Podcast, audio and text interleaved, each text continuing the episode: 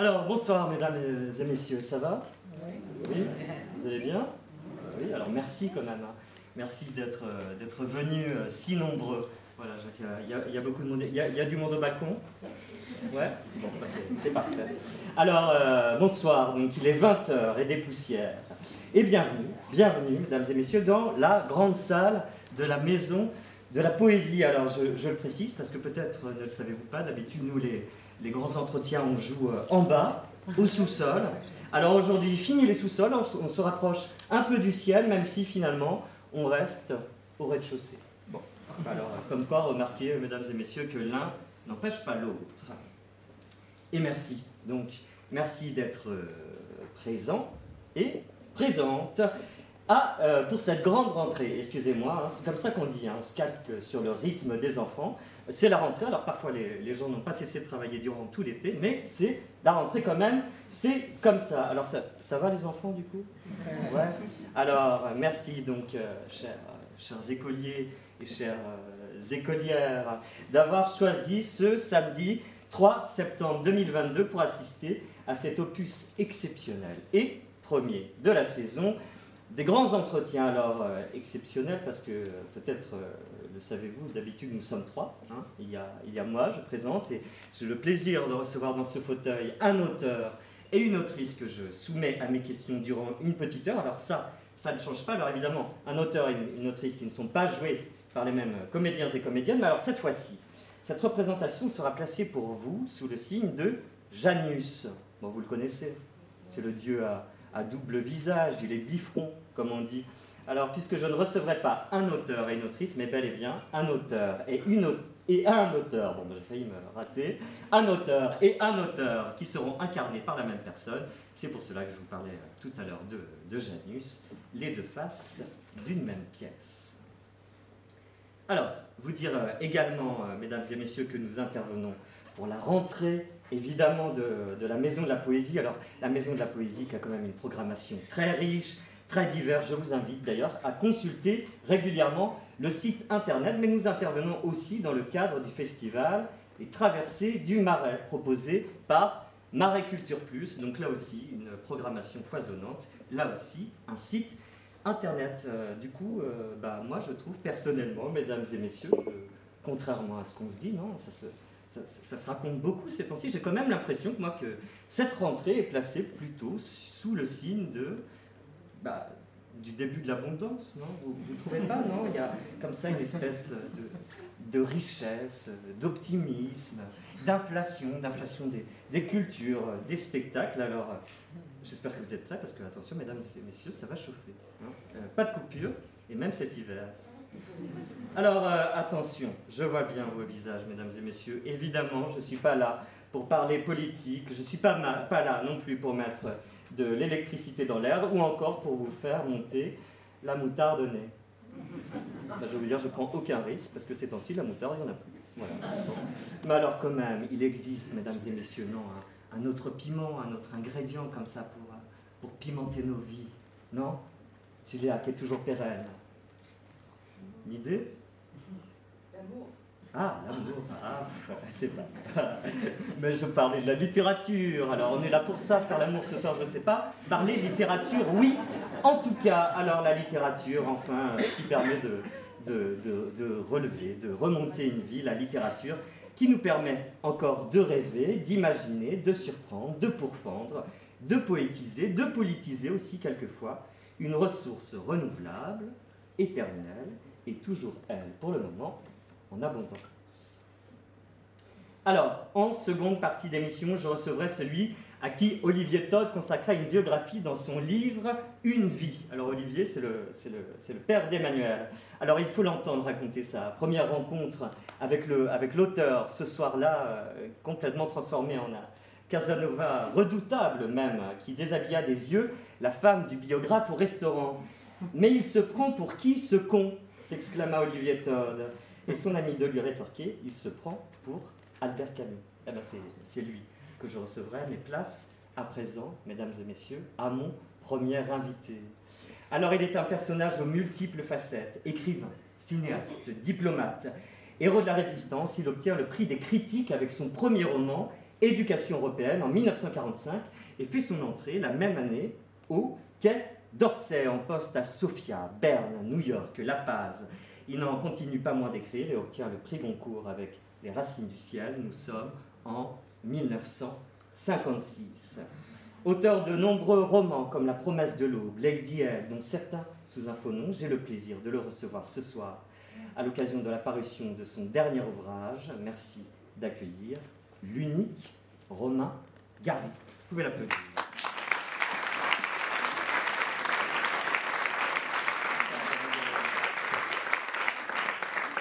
Et installez-vous. Alors, Romain Gary, vous n'avez pas l'impression que vous êtes un peu dispersé? Bon, alors, vous êtes écrivain, et on le sait, vous êtes cinéaste, et on le sait aussi, mais vous avez été consul, conseiller d'un ministre de l'Information. Vous avez sans doute été tenté par la politique. Je pense souvent à cette histoire que vous connaissez peut-être du caméléon. Vous savez que le caméléon prend la couleur du milieu dans lequel il se trouve pour se protéger. Eh bien, on met le caméléon sur un tapis vert, il devient vert. On le met sur un tapis bleu, il devient bleu. On le met sur un tapis rouge, il devient rouge. On le met sur un plaid écossais et le caméléon est devenu fou. Eh bien, finalement, je me demande comment je ne suis pas devenu fou. Je crois que je ne suis pas devenu fou, je n'ai pas été schizophréné par cette existence. Vous posez la question quand même. Oui, je crois que je réponds de la façon suivante. J'ai été en quelque sorte sauvé par la compensation de la création littéraire puisque j'ai à mon actif 25 romans. Bon, alors il y a eu la Russie, il y a eu la Pologne, il y a la France. Tant de cultures font-elles une culture? Justement, c'est une question à laquelle seule mon œuvre peut répondre. Je ne crois pas qu'elle fasse une culture. Je ne crois pas non plus qu'elle fasse une personnalité unique. Forcément, il y a des côtés qui s'en vont de toutes parts. Et je dois dire que je m'en targue, c'est peut-être manquer de modestie, mais je crois que cet apport slave, cet apport de l'Europe de l'Est constitue une certaine note originale dans la littérature française et qu'avec Éducation européenne, j'ai donné cet apport slave, qu'on peut peut-être retrouver l'apport du romantisme polonais dans Les Racines du Ciel, le personnage de Morel, qui est assez romantique, polonais d'inspiration, comme le trouvent en tout cas les critiques polonais. Je dis ça parce que je reviens de Pologne, où j'ai eu un accueil très touchant.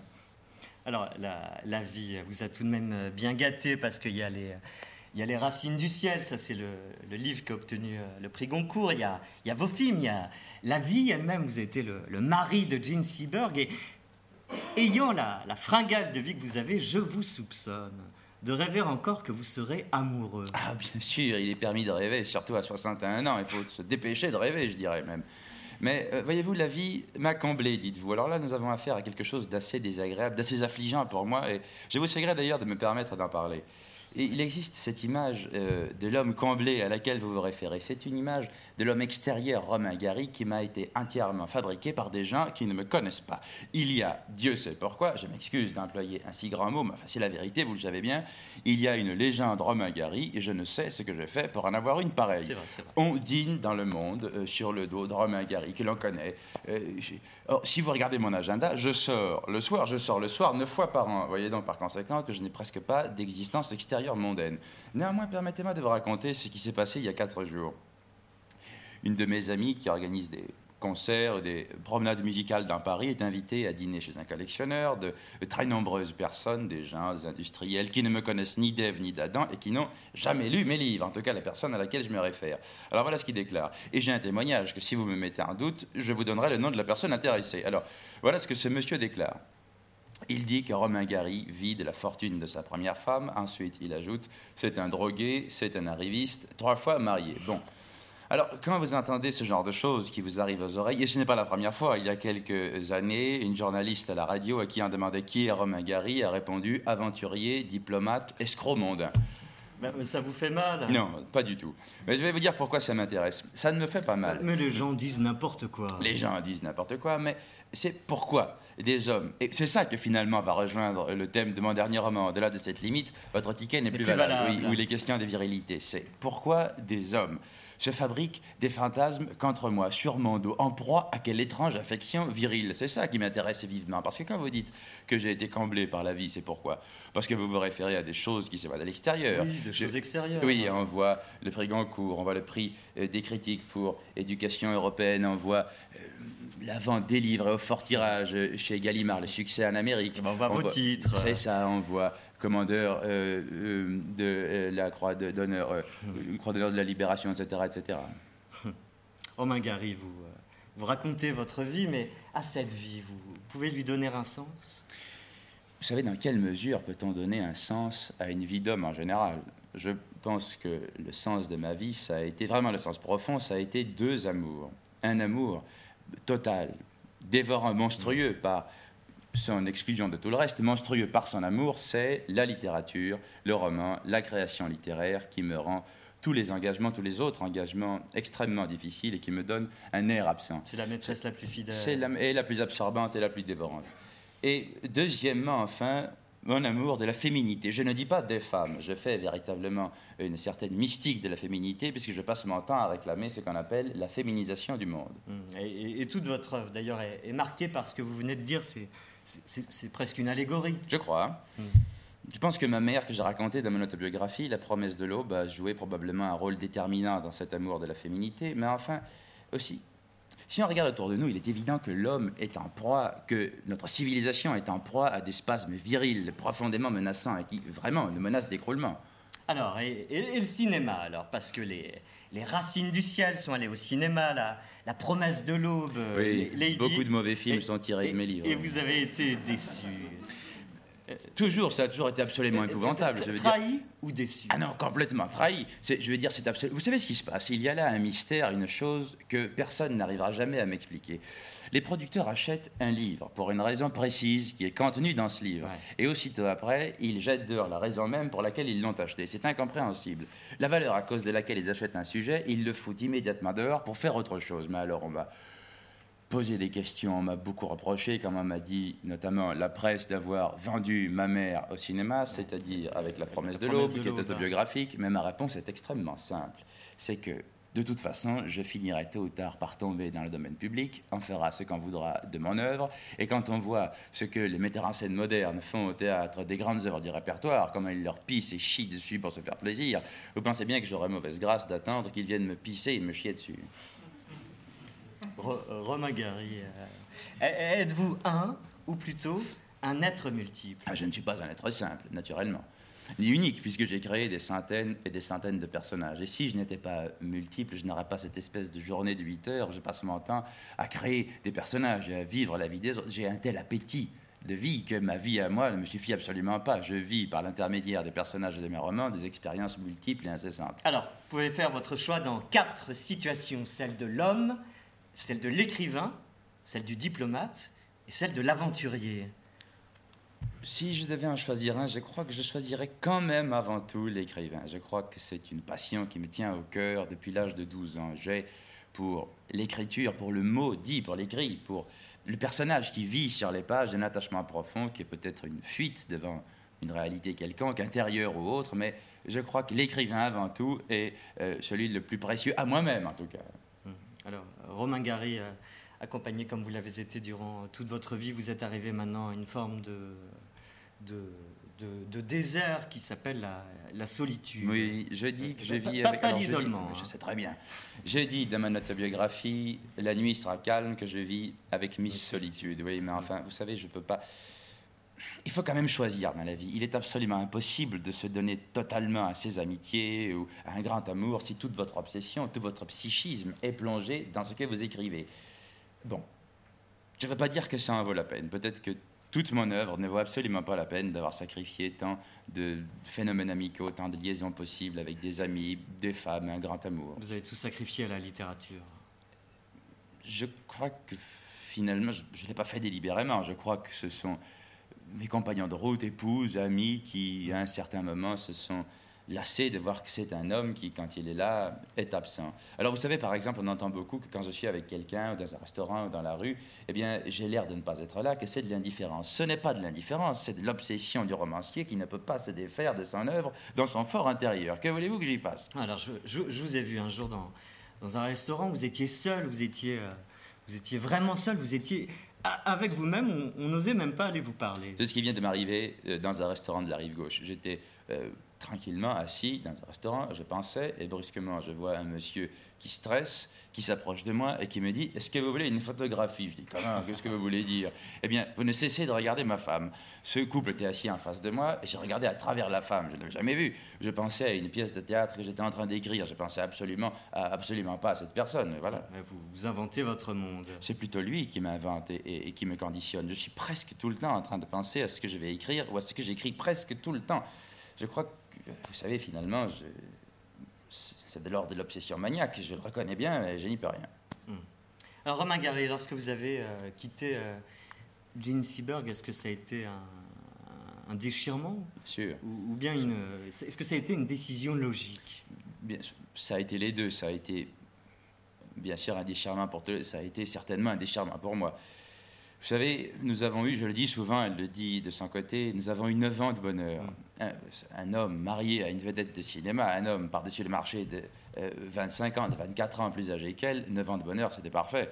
Puis nous avons constaté que ça tendait à se déglinguer, qu'il y avait des compromis, des facilités, nous avons divorcé. Ça a été néanmoins pour moi un grand déchirement. Ouais, c'est toujours pour vous l'écueil, hein, cette différence qu'il peut y avoir entre un homme et une femme sur le plan de l'âge. Je ne crois pas. C'est une question dont on pourrait parler pendant des heures, mais la grande différence sur le plan de l'âge entre un homme et une femme n'est la plupart du temps pas de l'ordre sexuel, sauf peut-être des cas que je ne connais pas spécifiquement. Mais ce qu'il y a, c'est que à partir de là, le drame est profond. Ça, je mets sérieusement en garde les jeunes personnes qui voudraient épouser des hommes plus âgés. C'est que il y a une certaine lassitude devant ce qu'on connaît déjà et qu'on a beaucoup de peine à revivre une deuxième. On s'est déjà tapé le monde. Vous avez 50 ans, vous vivez avec une jeune femme de 22 ans, de 23 ans, vous vous êtes tapé le monde plusieurs fois, de tous les côtés. Vous avez fait, vous avez vécu beaucoup, beaucoup. Et vous vous trouvez en compagnie d'un être jeune qui commence, qui veut commencer ce rapport avec le monde. Et là, c'est extrêmement difficile parce que vous voyez cette jeune femme, ou ce jeune homme, hein, enfin, c'est surtout en général une jeune femme, puisque c'est plutôt les hommes plus âgés qui épousent des femmes plus jeunes. Vous la voyez faire les mêmes erreurs, vouloir faire les mêmes erreurs que vous avez faites. Elle n'écoutera pas vos conseils. Plus vous donnerez de conseils, plus vous prendrez l'air de papa sage, ce qui est déjà très mauvais pour les rapports. Plus vous la mettez en garde, plus vous commencez à transformer vos rapports homme-femme en rapports fille-père, ce qui fait qu'au bout d'un certain temps, bon, on se trouvait entre un mari et une femme, on se trouve entre un père et une fille, ce qui n'est pas une situation idéale, la plupart du temps, pour un couple. Alors, Romain Gary, la littérature vous a-t-elle permis de témoigner comme vous le souhaitiez ? Vous auriez peut-être pu marcher sur d'autres chemins. Sûrement, mais je ne me suis pas préoccupé. Là, il y a un côté monstrueux. Ouais, vous êtes monstrueux. Comme écrivain, il y a un côté monstrueux. Si vous voulez, ce qu'on appelle les monstres sacrés. Je ne me suis pas préoccupé en écrivant un roman de témoigner ou d'améliorer le monde. C'est probablement mes illusions, les excuses que je me donne, mais... il y a un besoin de créer. J'éprouve ce besoin de créer, probablement comme Picasso l'éprouvait. Il y a de temps en temps des rencontres profondes avec de grands courants idéologiques, comme de préservation de la nature dans Les Racines du Ciel, de passion de la liberté, et tout ce que vous pourrez mettre ou trouver dans mon œuvre. Mais la fonction première est de créer. Et je peux le prouver, je peux le prouver. Je n'ai pas la moindre idée, vous m'entendez, quand je commence un roman, de quoi je vais parler. Je n'ai pas la moindre trace de plan, de personnage, de canevas, de quoi que ce soit. Même pas un scénario. Rien, absolument rien. Alors, partez comment avec je pars du mouvement de la parole. De la parole plus que de l'écriture. Oui, ouais. Les premières fois, très souvent, je dicte, et puis l'œuvre vient peu à peu, et c'est en me racontant l'histoire que je découvre ce que je veux dire. Et quelquefois, ça m'oblige à recommencer au début et à reprendre le tout. Est-ce que vous avez eu l'occasion de parler avec d'autres écrivains qui travailleraient de la même manière? Je viens de parler, il y a quelques mois, avec Graham Greene, qui ne comprenait absolument pas à cette façon de travailler, et puis il m'a dit « Ah si, j'ai fait une fois la même chose, ça m'a réussi ». Et vous savez, je crois que par mes origines, peut-être, je remonte la tradition des conteurs orientaux qui sont assis sur la place du marché et qui improvisent des histoires. Je suis incapable de prévoir où je vais aller, de faire un plan quand je raconte une histoire. Vous auriez pu vous lancer également, Romain Gary, dans la politique.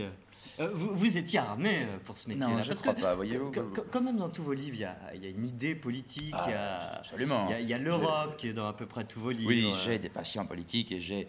des opinions politiques, mais je vais vous dire pourquoi je ne pourrais pas me lancer dans la politique. Il faut se lancer dans la politique, non parce qu'on peut se lancer dans la politique, non parce qu'on a l'occasion de se lancer dans la politique, mais parce qu'on a le désir profond, une vocation politique. Or, je ne l'ai jamais eue. Et si je m'étais fait élire député, ou si, qui sait, par hasard, j'étais devenu ministre, J'aurais été un faux monnayeur, j'aurais en somme profité de ma croix de la Libération, de mon prix Goncourt, de la réputation que je peux avoir comme écrivain pour encore avoir une plus grande part du gâteau en devenant ministre ou je ne sais quoi. Or, c'est une attitude qui m'est totalement étrangère, parce que si j'ai une immense fringale devant la vie, je n'en ai aucune en ce qui concerne l'arrivisme. C'est une notion qui m'est totalement étrangère. Vous ne savez bien parler que de vous. Écoutez, Jacques, vous venir ici pour me parler de moi, vous ne pouvez quand même pas me reprocher. Dans mon œuvre, d'accord. Enfin, alors, dans mon œuvre, vous êtes tout entier. Bon, sûrement. Mais pas même comme... lorsque vous prenez des modèles, lorsque vous inventez des héros. D'accord. Alors, est-ce que vous croyez que dans le dernier, celui qui vient de paraître... Justement, il faut en parler de ce livre, parce que c'est important. Alors, je rappelle le titre, « Au-delà de cette limite, votre ticket n'est plus valable ». Bon, est-ce que vous croyez que dans ce livre... Prenez souvent le métro, là. Oui, vous savez le coup qu'ils m'ont fait. Vous savez qu'ils ont changé la pancarte. Ils ont mis maintenant, de manière beaucoup plus banale et moins sinistre, limite de validité du ticket. Voilà, un effet de perdu. Non, bon, vous croyez que c'est moi ? Non, je crois le contraire. Je crois que si je mets beaucoup de mes forces intérieures profondes dans la création romanesque, je mets très peu du personnage Romain Gary tel qu'il est en réalité et qui est, dans une grande mesure encore, parce que c'est à mon avis le secret de toute création, qui est dans une grande mesure encore très proche de l'enfance. Ouais. Alors bon, alors dans ce roman, vous... Vous remettez peut-être les femmes à leur vraie place, mais alors là, vous remettez les hommes à leur place. Oui. Hein. Non, mais qu'est-ce qu'ils prennent, les hommes? Oh là là là là là là. Mais on doit vous dire que parfois, vous trahissez la caste. Mais ça m'a été dit. On vous l'a dit. Mais j'ai reçu des lettres de ce genre. Ça va jusque-là. Oui, oui, j'ai même reçu une lettre d'insulte d'une dame qui m'affirmait que je minais la virilité de son mari et que j'étais un salaud parce que j'avais écrit ce livre-là. Mais... quelle est la critique que je fais là-dedans? Je critique pas les hommes, je critique 2000 ans de civilisation qui font peser sur l'homme une hypothèque de fausse virilité, de fanfaronnade, de coq, de manifestation extérieure d'une virilité inexistante qui est catastrophique. Jacques Régnier, dans ce héros, n'est par exemple pas dévirilisé. C'est le héros, lui.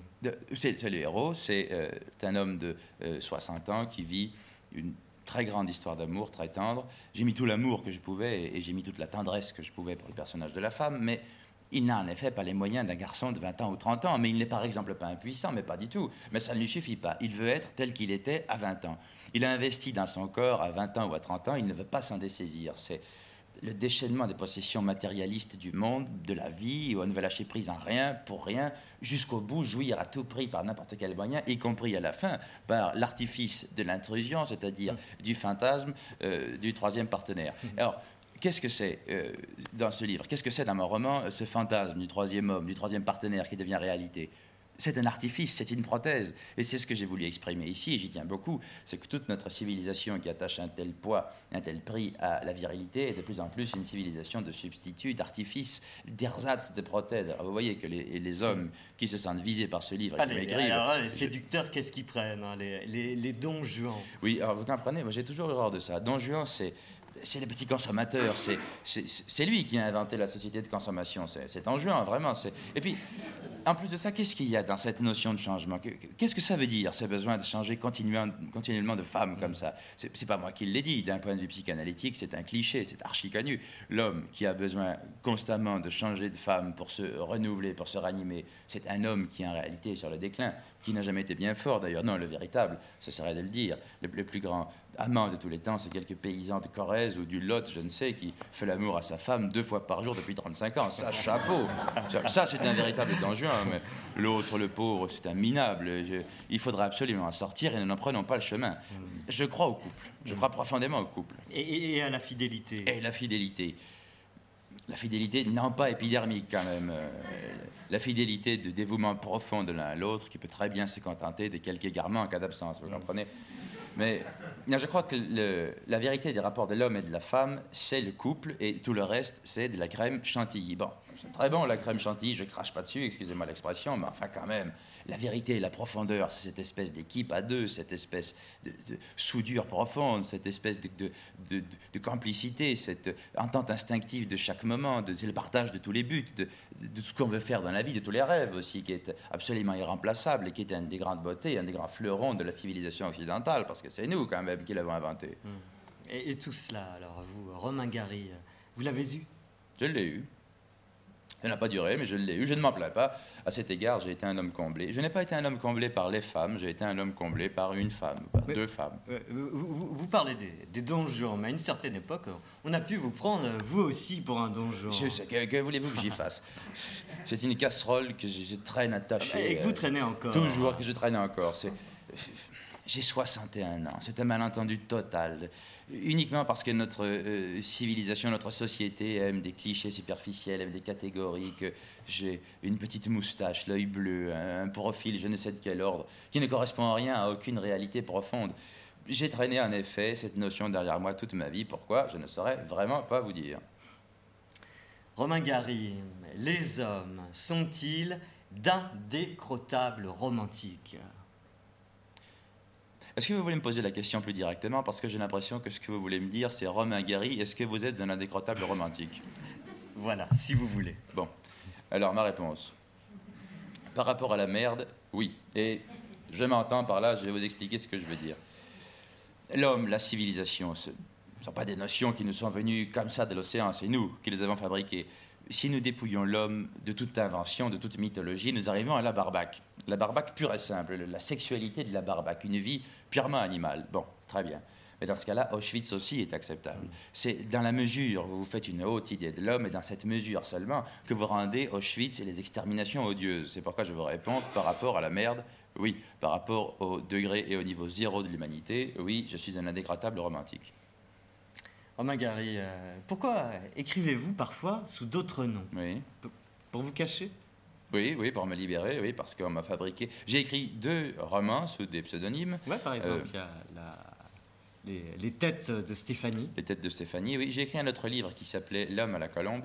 J'ai écrit ça parce qu'on m'a fabriqué une tête, un personnage de Romain Gary, les gens, la critique, etc., dont on me tient prisonnier. Chaque fois qu'on lit un livre de moi, je retrouve toujours les mêmes histoires, très souvent les mêmes jugements qui portent très souvent sur l'œuvre, parce que la critique, notamment pour le dernier, a été très objective, mais aussi sur l'homme qui est derrière, et cet homme qui est derrière, je ne le connais pas. Il m'est totalement étranger. Alors une fois de temps en temps, pour échapper à cette façade qui n'est pas la mienne, qui m'a été donnée par les autres, j'écris sous un pseudonyme. Mais c'est impossible, vous savez, il est absolument impossible d'imposer un pseudonyme à Paris, il est tout de suite perçu.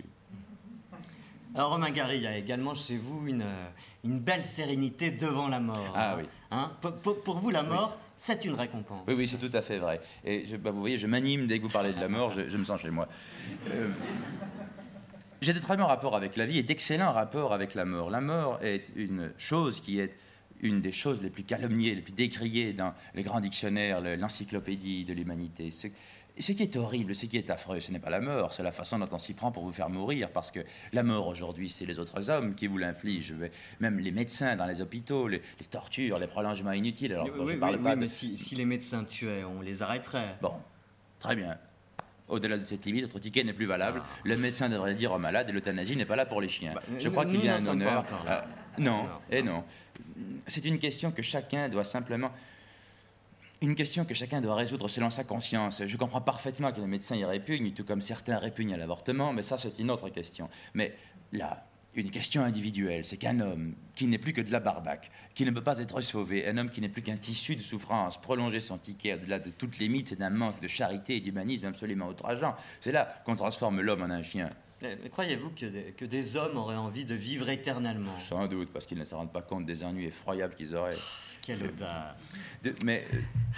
Je crois que si les hommes vivaient éternellement, ils deviendraient fous. Mais vous comprenez, c'est quand même de l'ordre du paradoxe, parce qu'il est probable que si les hommes vivaient, s'ils devaient vivre éternellement, leurs organes, leur psychisme seraient tellement différents qu'ils supporteraient très bien l'éternité. Ce que je veux dire simplement, c'est que l'homme physiologique et psychique tel que nous le connaissons ne supporterait absolument pas l'éternité.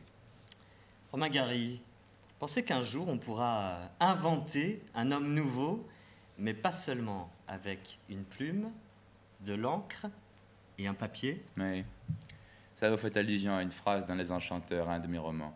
Je ne crois pas. Je crois pas qu'on inventera un homme nouveau. Vous savez, jusqu'à présent, chaque fois qu'il y a eu une tentative d'inventer un homme nouveau, ça a surtout voulu dire une extermination de plusieurs millions d'hommes.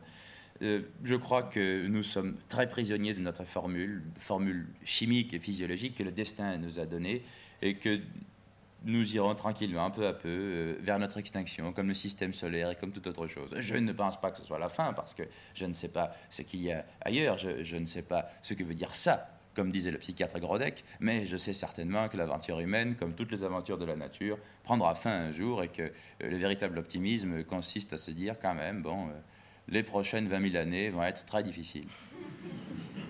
Alors, merci Romain Gary. Alors, au-delà de cette limite, votre ticket n'est plus valable, mais au-delà de cette heure, courez en librairie, achetez ce roman qui paraît chez Gallimard. Merci. Merci. Romain Gary, vous pouvez l'applaudir.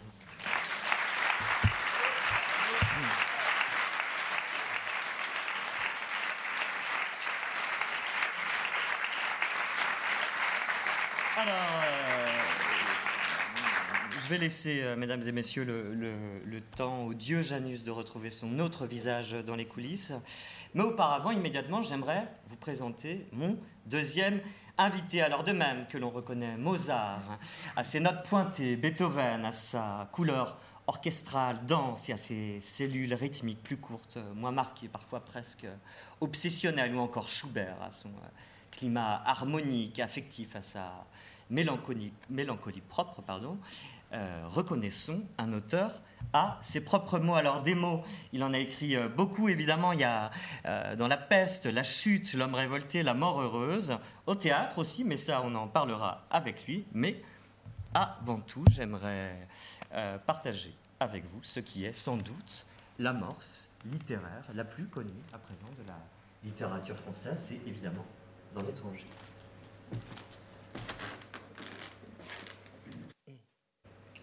Un petit peu chaud.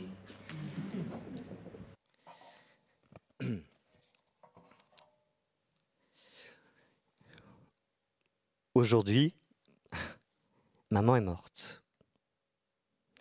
Ou peut-être hier, je ne sais pas.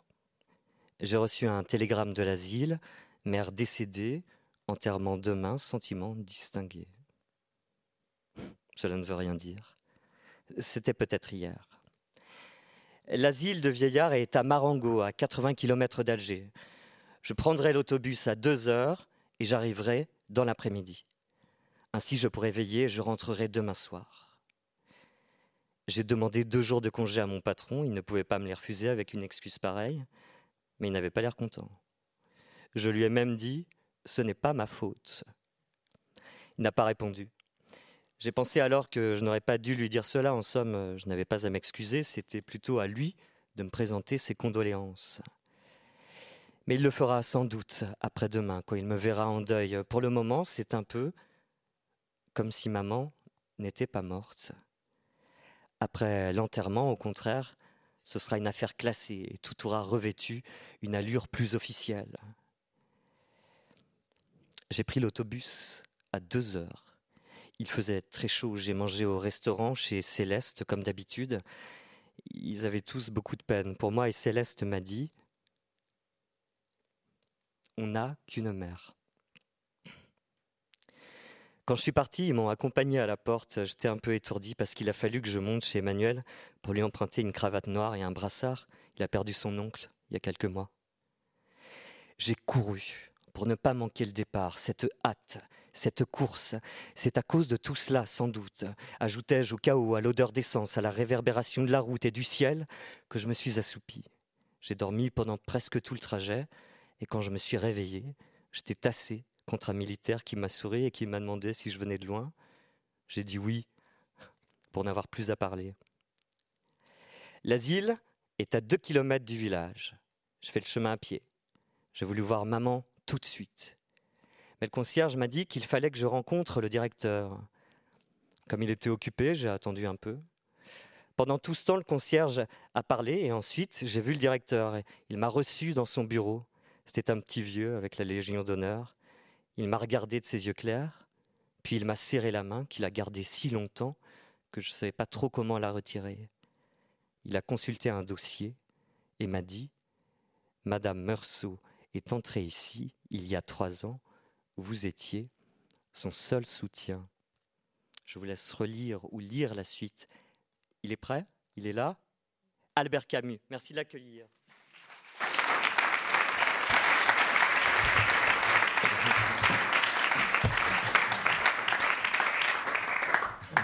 Merci Albert Camus d'être venu ce soir. Alors 3, 2, 1, 0. Alors on ne sait plus trop souvent à confondre en Albert Camus l'artiste, le moraliste et même surtout le philosophe. Alors monsieur Albert Camus, je voudrais vous demander tout d'abord, que pensez-vous de cette confusion dont vous êtes souvent victime?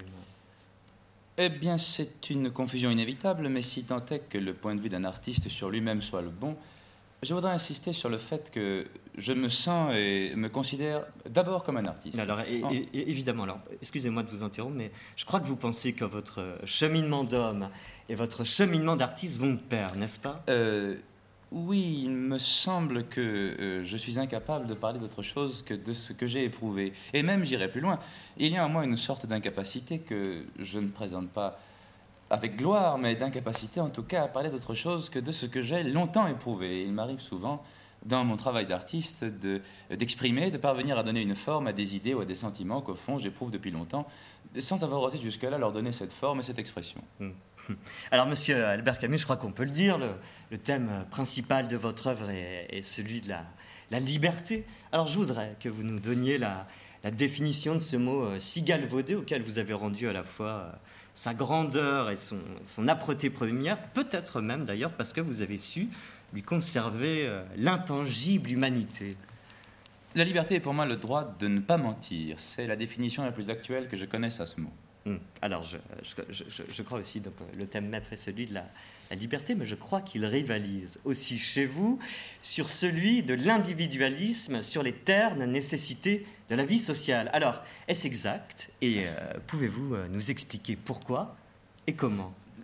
Je n'en suis pas sûr. Je crois que nous avons en effet à définir un nouvel individualisme, mais il est vrai qu'il se définit pour moi assez facilement. Tous représentent la dignité de chacun, et chacun est la charge de la dignité de tous. Mais croyez-vous qu'à l'époque où nous vivons, une certaine littérature, enfin celle de divertissement pur, puisse toujours exister, qu'elle soit pas dépassée? Est-ce qu'un auteur peut encore s'imposer et durer sous le prétexte seul d'un argument, alors traité même d'ailleurs avec intelligence, finesse et esprit? Je ne sais pas. Voici peut-être comment je pourrais répondre. J'ai de l'art l'idée la plus haute et la plus passionnée. Elle est bien trop haute pour que je consente à le soumettre à rien, mais elle est bien trop passionnée pour que je consente à le soustraire à rien. La littérature engagée me paraît à la fois théorique, ce qui n'est pas grave, et ennuyeuse, ce qui est plus grave. Et l'art pour l'art et le dilettantisme me paraissent des théories dépassées et ennuyeuses aussi à leur manière, malgré les apparences. Je crois que la vérité en art doit se trouver entre les deux et qu'il n'est pas possible, en particulier, qu'un art puisse se séparer des passions de son temps. Il se trouve que les passions d'aujourd'hui ne sont pas principalement des passions individuelles, mais des passions collectives. Il n'y a rien d'étonnant à ce que la littérature de ce temps soit emparée des questions qui intéressent les collectivités et le destin de l'homme. Alors, j'en profite pour vous demander, puisque vous en parlez, est-ce que vous pouvez nous expliquer votre point de vue sur l'engagement de l'écrivain à notre époque ? J'ai fait une conférence sur ce sujet exact. Est-il utile que je la résume? Oui. Bon, alors je donnerai une formule de cette conférence, parce que ce que nous pouvons faire aujourd'hui, c'est beaucoup plutôt dire des choses brèves qui seront par la suite développées. Alors, je vous donnerai une formule de la conférence, c'est que je ne crois pas que l'engagement de l'écrivain ressemble à un engagement volontaire, mais plutôt au service militaire obligatoire. Alors, il y a certains engagements quand même. Alors, vous avez déclaré, alors c'était dans l'Express, c'était il y a 1 ou 2 ans, vous avez déclaré en substance ceci, que vous étiez convaincu d'une coexistence pacifique et égale entre musulmans et Français d'Algérie, mais qu'en toute loyauté, vous ne pouviez pas, pour le moment, entrevoir ou préférer une solution pratique. Alors, est-ce que cette déclaration, vous la feriez encore vôtre aujourd'hui ? Je la ferai dans les deux sens. Je vais dire que je continuerai à croire qu'une communauté franco-musulmane est non seulement possible, mais nécessaire en Algérie. J'ajouterai un accommodement à la deuxième partie de ma déclaration.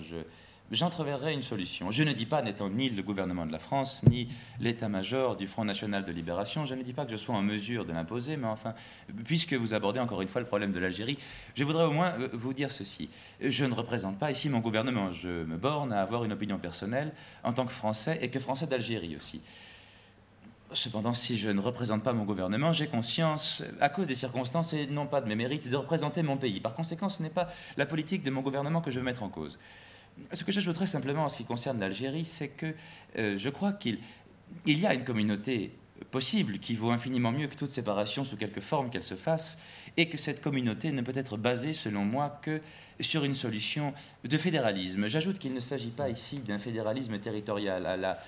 si vous voulez, à la Suisse, puisque ce fédéralisme est impossible, les populations se trouvent étroitement imbriquées, mais il ne peut s'agir ici que d'un fédéralisme personnel. Je veux dire que chaque communauté, qu'elle soit arabe, française ou berbère, peut être représentée sur des bases d'égalité et de justice à l'intérieur d'une assemblée qui reste à définir. Voilà quelle est ma solution. Et alors, parmi les jeunes écrivains algériens, est-ce que vous avez des amis? Tous les jeunes écrivains algériens sont mes amis, en ce sens que, pour certains d'entre eux, j'ai pu les aider à réaliser quelques-uns de leurs projets d'édition, et pour les autres, généralement, ils ont partagé un certain nombre de problèmes qui sont aussi douloureux pour eux que pour moi. Ouais, bah, la jeunesse, tant en France qu'à l'étranger, vous a donné totalement son adhésion. Alors, à quoi pensez-vous qu'il faille principalement attribuer cet élan? Alors, naturellement, il s'agit ici des idées, hein, non pas du talent. Je trouve optimiste et généreuse ce dit. Il est peut-être en effet des jeunes gens qui me lisent avec intérêt. Ça tient, je crois, à ce que la jeunesse aujourd'hui en a assez des menteurs et des comédiens. Si je disais que je ne mens pas, je lui paraîtrais comédien, mais... elle sait au moins que je m'efforce de ne pas mentir, et c'est en ceci, je crois, qu'elle me garde sa sympathie. Ouais, certainement, il doit y avoir quelque chose comme ça, parce que j'interviewais dernièrement Jacques Héberto, qui me disait que justement, indéniablement, il y avait un mouvement à l'étranger de la jeunesse vers vous, ce qui est une chose à la fois très remarquable et très consolante, étant donné... l'homme que vous êtes. Alors l'homme, justement, l'homme révolté même. Alors, je voudrais justement que vous nous disiez quel est le sujet de l'homme révolté, et la place que vous lui donnez dans votre œuvre. L'homme révolté n'a pas d'autre sujet que de retracer les avatars de la notion de révolte depuis 2 siècles, c'est-à-dire au fond depuis qu'elle est entrée réellement dans notre histoire. Cette étude des transformations de l'idée de révolte est naturellement orientée selon une idée préconçue, et le but du livre est au fond de détacher la notion de révolte de ses perversions afin de la rapprocher au contraire de son contenu le plus pur et à mon avis le plus actuel. Ouais, alors justement la révolte, parce qu'on parlait tout à l'heure de la liberté, mais je crois qu'on peut dire les maîtres mots, les mots-clés qui sont dans votre œuvre, enfin qu'on a extrait de votre œuvre pour les mettre en exergue. Les mots absurdes et les mots révolte ne sont pas du tout le résultat d'une détermination intellectuelle et surtout pas cérébrale, mais le résultat d'une expérience sentimentale, presque affective. On peut le dire. Évidemment, c'est le destin de tout artiste que d'être enterré sous les formules qu'il a trouvées. Et je ne vois pas pourquoi j'échapperais personnellement à ce destin, mais il n'empêche, dans la mesure toujours où je puis avoir une opinion sur moi-même, que ces notions d'absurde et de révolte dont j'ai parlé dans mon œuvre et dont on a parlé à mon propos sont pour moi des notions vécues. Je veux dire qu'au fond, je parle de ce que tout le monde connaît et je ne peux pas parler d'autre chose pour la raison excellente que je ne me sens pas une sensibilité originale à part. Je me sens une sensibilité semblable à celle des gens qui m'entourent. Je ne me suis jamais senti séparé. Et lequel de vos personnages, alors, regardez-vous comme ayant la parole la plus proche, la plus directe d'Albert Camus? Vous savez, c'est une question à laquelle il est difficile de répondre, parce que j'ai toujours considéré que tous les personnages d'un écrivain représentaient une de ses tentations. Un écrivain, c'est une vitalité. Quand je dis un écrivain, c'est parce que je suis écrivain, je devrais dire un artiste, c'est une vitalité. Par conséquent, l'écrivain en est une. Une vitalité, c'est évidemment une force de vie multiforme qui peut prendre, qui prend plusieurs pentes, qui est tentée par tout. Eh bien, je ne peux pas vous dire lequel de mes personnages peut être considéré comme un de mes porte-parole. Il me semble que je les suis tous, y compris ceux qui peuvent paraître moins sympathiques que les autres. Voilà. Alors, à défaut de personnages, alors écoutons votre propre voix. Je me permets de lire un extrait de votre discours de Suède. Alors, vous l'avez prononcé lors de la réception de votre prix Nobel de littérature. C'était à Oslo et nous étions le 10 décembre 1957. Chaque génération, sans doute, se croit vouée à refaire le monde. La mienne sait pourtant qu'elle ne le refera pas. mais sa tâche est peut-être beaucoup plus grande. Elle consiste à empêcher que le monde ne se défasse. Héritière d'une histoire corrompue où se mêlent les révolutions déchues, les techniques devenues folles, les dieux morts et les idéologies exténuées, où de médiocres pouvoirs peuvent aujourd'hui tout détruire mais ne savent plus convaincre, où l'intelligence s'est abaissée jusqu'à se faire la servante de la haine et de l'oppression, cette génération a dû, en elle-même et autour d'elle, restaurer, à partir de ses seules négations, un peu de ce qui fait la dignité de vivre et de mourir. Devant un monde menacé de désintégration, où nos grands inquisiteurs risquent d'établir pour toujours les royaumes de la mort, elle sait qu'elle devrait, dans une espèce de course folle contre la montre, restaurer entre les nations une paix qui ne soit pas celle de la servitude, réconcilier à nouveau travail et culture, et refaire avec tous les hommes une arche d'alliance. Il n'est pas sûr qu'elle puisse jamais accomplir cette tâche immense, mais il est sûr que partout dans le monde, elle tient déjà son double pari de vérité et de liberté, et à l'occasion, c'est mourir sans haine pour lui. C'est elle qui mérite d'être saluée et encouragée partout où elle se trouve, et surtout là où elle se sacrifie. C'est sur elle, en tout cas, que certains de votre accord profond, je voudrais reporter l'honneur que vous venez de me faire. » Alors ça, c'est un discours quand même. Mais alors, je voudrais savoir, Albert Camus, un auteur s'exprime-t-il mieux par le roman ou par la littérature? Quelle a été votre propre expérience en ce qui concerne La Peste et les états de siège? La Peste et l'état de siège, je vous le signale, n'ont que des rapports lointains. L'état de siège, en tout cas, est certainement celui de mes livres qui me ressemble le plus. C'est aussi celui qui a le moins plu, d'où je conclus que mes livres qui ont plu m'exprimaient mal et ne me ressemblaient pas. C'est la manière la plus complète que je puis avoir de répondre à cette question. Alors, dans ce cas, permettez-moi de reformuler, parce que j'aimerais qu'on parle théâtre, parce que c'est ainsi vous donner votre adaptation des Possédés de Dostoïevski. Alors, c'est au Théâtre Antoine. Et, je vais vous poser d'abord la question le plus directement possible, alors. Albert Camus, pourquoi faites-vous du théâtre? Eh bien, je me le suis souvent demandé, et la seule réponse que j'ai pu me faire jusque-là vous paraîtra sans doute d'une décourageante banalité. Tout simplement parce que le théâtre est un des lieux du monde où je suis heureux. Contrairement à d'autres bonheurs, celui-ci dure depuis plus de 20 ans et je crois que quand même je le voudrais, je ne pourrais pas m'en passer. Mais alors comment conciliez-vous dans votre vie le théâtre et la littérature? Eh bien, j'ai exercé beaucoup de métiers dans ma vie, par goût et par nécessité. Et il faut croire que je suis arrivé à les concilier tous avec la littérature, puisque je suis resté un écrivain. J'ai même l'impression que c'est à partir du moment où je ne consentirai à n'être plus qu'un écrivain que je cesserai d'écrire. Et pour le théâtre, en tout cas, la conciliation est automatique, puisqu'elle est pour moi le plus haut des genres littéraires, et en tout cas le plus universel. Et le plus difficile des genres littéraires, car c'est celui qui doit s'adresser au maximum de gens d'origine les plus diverses par un langage commun. Pour moi, c'est la définition de l'art. Et le théâtre comme tribune d'idées? Je n'ai jamais considéré le théâtre comme une tribune d'idées, mais comme un lieu où les personnes et les personnalités pouvaient briller et éclater. Ouais, je me rappelle, vous l'avez dit, je l'ai noté, vous avez dit que le théâtre était un lieu de vérité, mais n'est-il pas plutôt le lieu de l'illusion? N'en croyez rien, c'est la société plutôt qui vivrait d'illusions, et vous rencontrerez certainement moins de cabotins à la scène qu'à la ville. Prenez en tout cas un de ces acteurs non professionnels qui figurent dans nos salons, dans nos administrations ou plus simplement nos salles de général. Placez-le sur cette scène, à cet endroit exact. Lâchez sur lui 4000 watts de lumière et la comédie sera terminée, et vous le verrez tout nu, d'une certaine manière, dans la lumière de la vérité. Les feux de la scène sont impitoyables.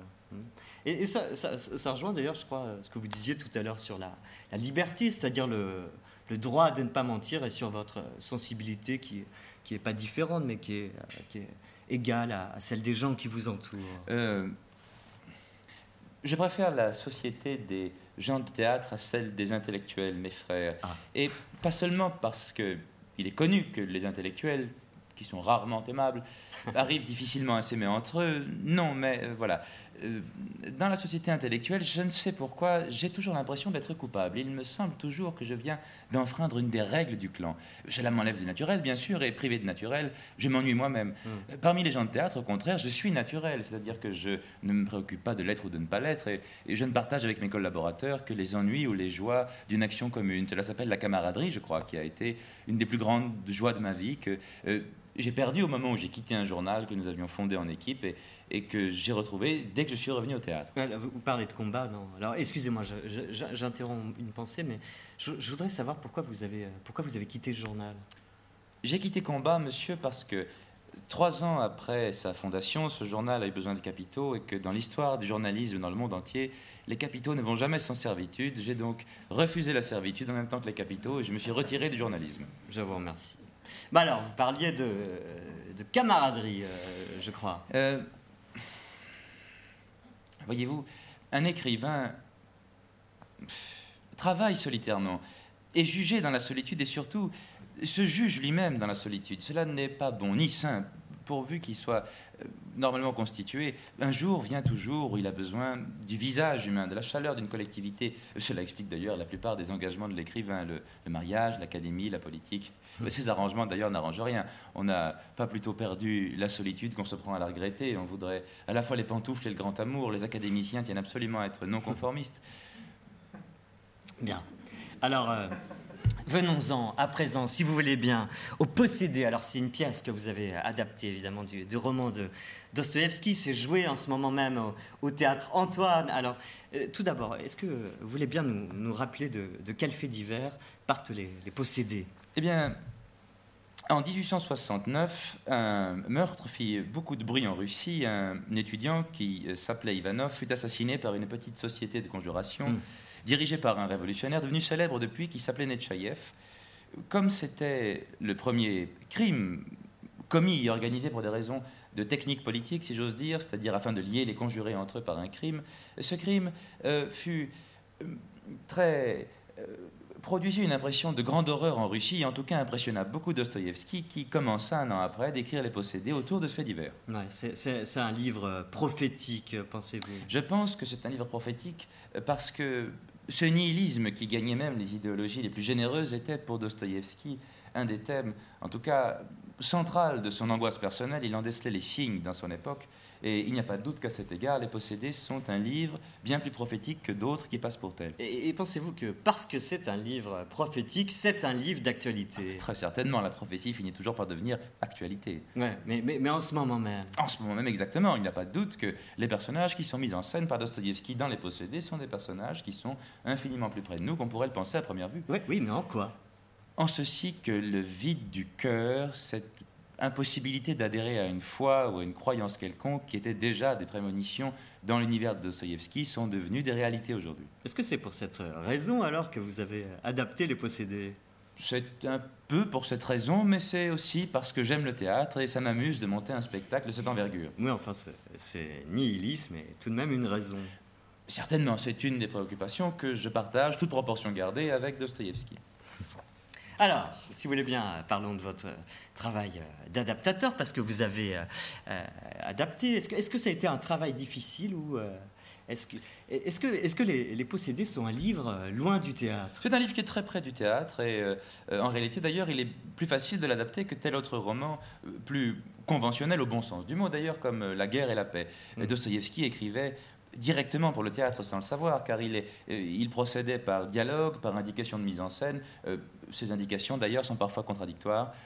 Ah, par exemple? Par exemple, il indique souvent qu'un personnage se lève alors qu'il ne s'est jamais assis. Mais les metteurs en scène font ça aussi assez souvent.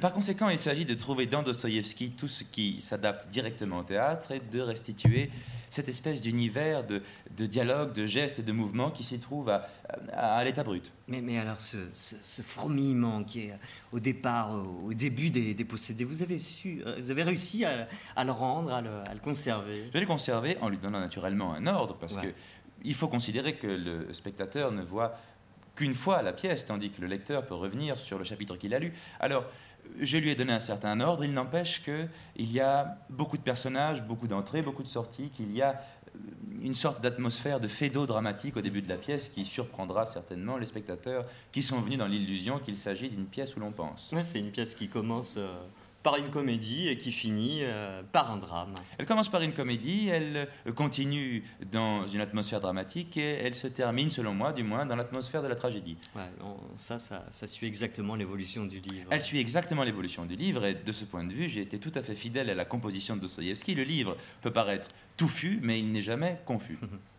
Alors, vous avez écrit cette adaptation, vous l'avez mise en scène. Est-ce que c'est ainsi que vous concevez le rôle de l'homme de théâtre, être complètement? Je crois que c'est, en tout cas, la meilleure manière de présenter un spectacle qui, qu'il soit admis ou pas admis, n'est-ce pas, présente une unité de ton totale.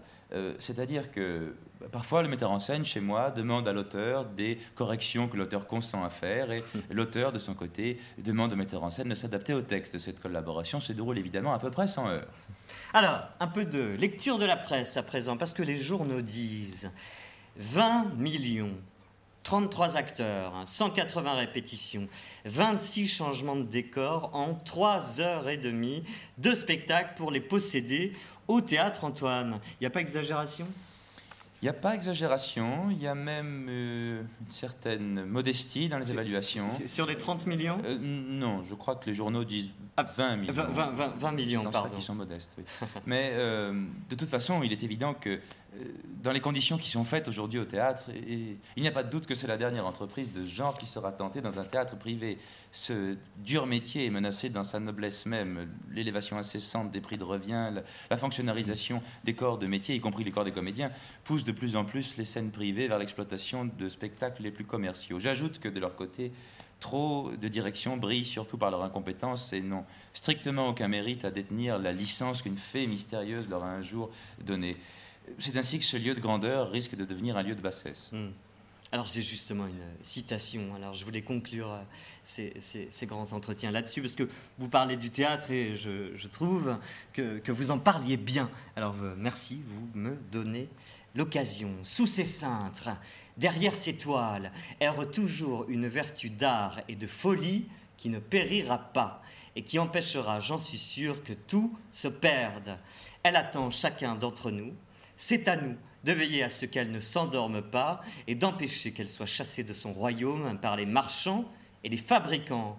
En retour, elle nous tiendra debout, elle nous gardera en bonne et solide humeur. Recevoir et donner, n'est-ce pas après tout le bonheur, la vie innocente? Mais oui, c'est la vie elle-même, forte, libre, dont nous avons tous besoin.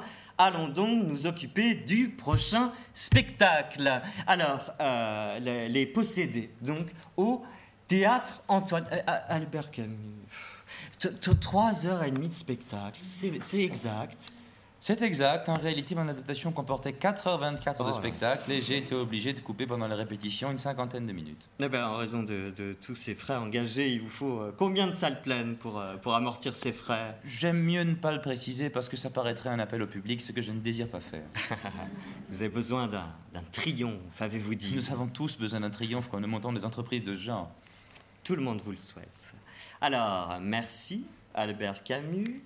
Merci à Romain Gary, mon premier invité. Alors je le vois dans les coulisses, il est là, mais il ne veut plus sortir. Mais surtout, merci à vous, mesdames et messieurs, évidemment. Merci de nous avoir suivis. Merci à la Maison de la Poésie, à son directeur Olivier Todd pour sa confiance et sa fidélité.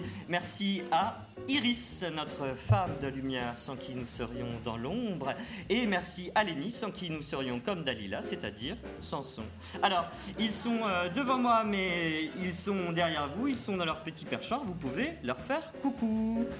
Alors, vous pouvez les applaudir. Merci à Jean Mongin et Pierre Dumayet de m'avoir soufflé ces quelques questions à l'oreille. Alors ça, c'est pour votre interview Albert Camus. Et puis merci à JC surtout. Alors attention, pas celui-là, l'autre. Mais prophète tout de même de l'interview à Jacques Chancel. C'était pour l'interview de Romain Gary, mesdames et messieurs. Les grands entretiens, c'est fini. Mais